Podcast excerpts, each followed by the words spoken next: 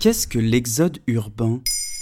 Merci d'avoir posé la question. Depuis le début de la pandémie, nos vies ont changé. On a dû tous et toutes s'adapter pour organiser autrement notre quotidien entre le travail et la vie personnelle. Les confinements ont révélé les inégalités des conditions de vie et les écarts entre les zones rurales, néo-rurales et urbaines. Pour les plus chanceux, les confinements étaient aussi l'occasion de rejoindre une résidence secondaire ou familiale et vivre ainsi la période de manière plus douce, créant par la même occasion un exode urbain temporaire qui pourrait devenir durable pour certains les guichets sont avares dans les gares transformées en salles d'attente.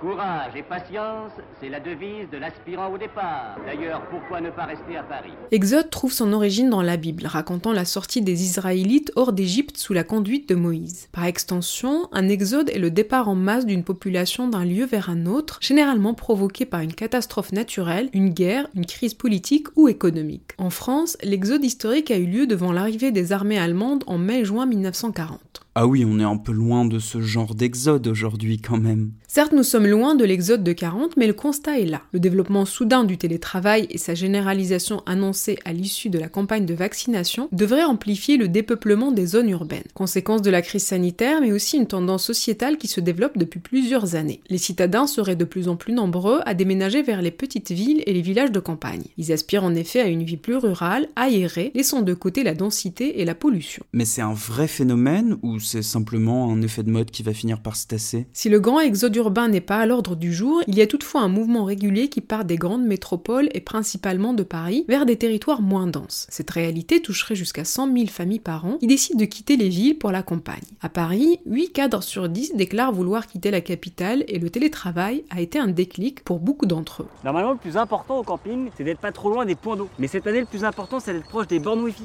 En plus, en visio, euh, personne ne se rend compte quand on n'a pas pris de douche. Dans le même temps, on constate que cette tendance touche également des individus ou des familles urbaines paupérisées qui voient dans une vie plus rurale un moyen de vivre mieux avec moins. Mais ces territoires sont pas forcément équipés pour accueillir autant de monde, si? Suite aux différents exodes ruraux par le passé, les espaces ruraux ont été confrontés à un recul et à une rationalisation des services publics. Pour accueillir une population qui viendrait des espaces urbains, il faut que l'offre de services mais aussi l'offre commerciale suivent. À l'arrivée, herbe verte, vaches et tranquillité sont bien là, mais après une période d'adaptation, on découvre la boue, les rues désertes et le temps suspendu. Alors, la campagne et son douchant du coq sont-ils faits pour tout le monde? Il s'agit de repenser le rapport à la ville avec une projection plus positive de la ruralité, en cessant d'opposer l'urbain et le rural. Il est nécessaire que les pouvoirs publics accompagnent cette nouvelle forme de société qui est en train de s'inventer pour un meilleur équilibrage des territoires, en intégrant aussi les enjeux climatiques dans cette transformation sociétale majeure. Voilà ce qu'est l'exode urbain. Maintenant, vous savez, un épisode écrit et réalisé par Zineb Souleimani. En moins de 3 minutes, nous répondons à votre question. Que voulez-vous savoir? Posez vos questions en commentaire sur les plateformes audio et sur le compte Twitter de Maintenant, vous savez.